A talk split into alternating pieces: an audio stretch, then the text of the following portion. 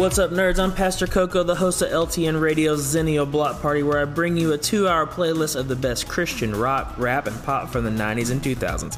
And in between all that audible awesomeness, we get down and dirty and nice and nerdy about a different topic every week, all trying to answer the question were things better when we were kids?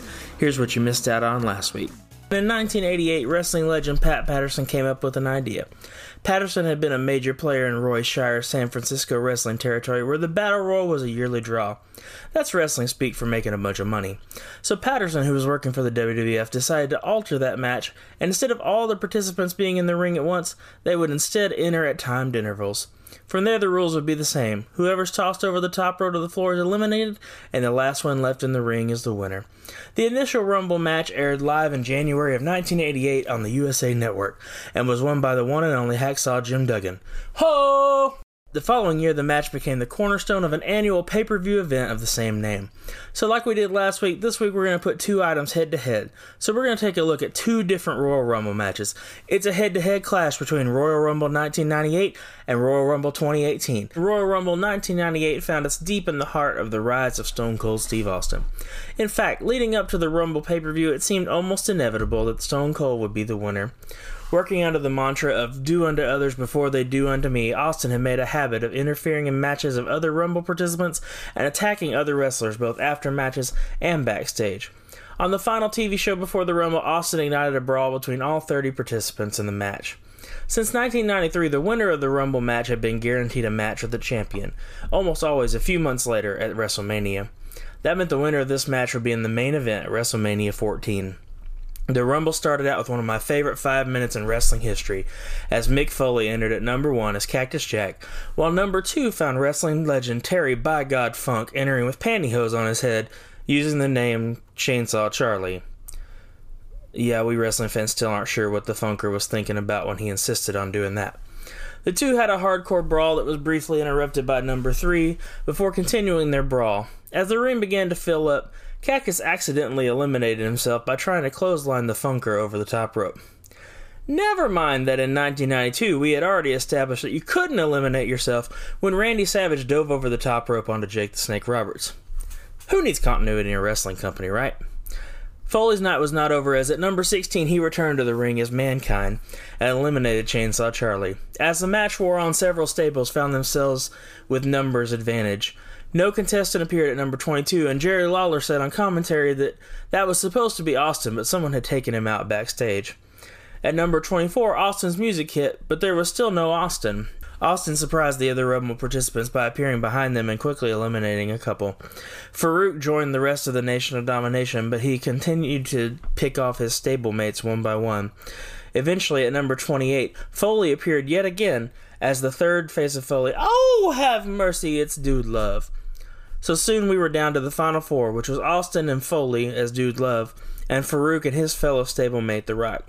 Austin and Foley teamed up on Faarooq until Austin double crossed Foley, allowing Faarooq to dump him out. When Faarooq turned to attack Austin, he was immediately dumped by The Rock. So we were down to two of the biggest stars in the last 30 years Austin and The Rock.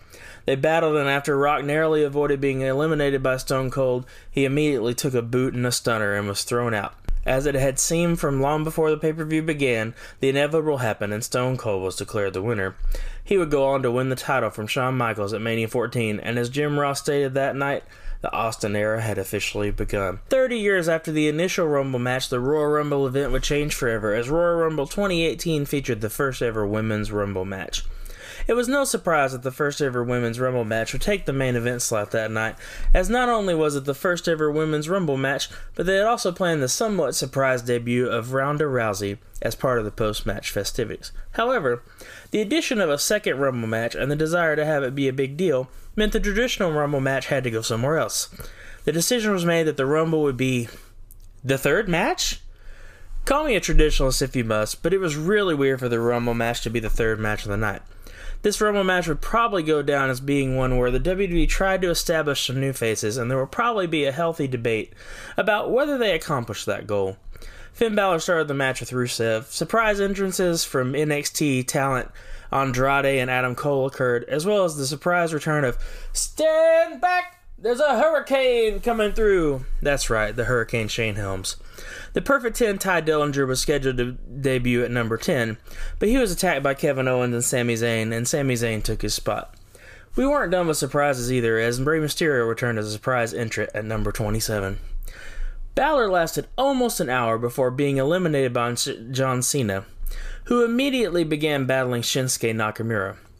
And perhaps the biggest surprise of the Rumble match, Nakamura eliminated both John Cena and Roman Reigns to become the 31st winner of the Royal Rumble. It was certainly not the outcome I expected, and most others didn't either. And I guess it's up to personal preference whether that was a good thing or not. The King of Strong Style would go on to challenge AJ Styles at WrestleMania and turn heel after failing to win the belt. Now, I, for one, was super excited to see Nakamura win, and it was definitely a surprise for John Cena and Roman Reigns, the two biggest stars of the last 15 years or so, not win the Rumble that night. Time to toss one of these matches over the top rope and get our shot at the belt. And let's be honest, even though Rumble 2018 had some cool surprise entrants and tried to elevate some new names in the wrestling business, come on, this one isn't even close. Rumble 98 is probably my second favorite Rumble match of all time. Mick Foley appeared as all three faces of Foley, by God. Not only that, but this Rumble is not only Austin's second consecutive win, putting him into rarefied air, but it is the Rumble win that led to him being crowned WWF Champion for the first time. Add in the inclusion of The Rock on his way to superstardom, and an appearance by Terry Funk.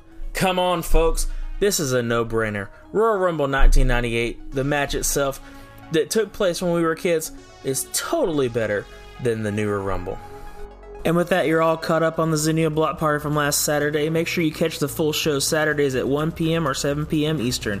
It's the perfect show for the Gen Xers and the Millennials, as well as anyone younger who wants to honor the past of great Christian music. Until then, I've been Pastor Coco here on LTN Radio.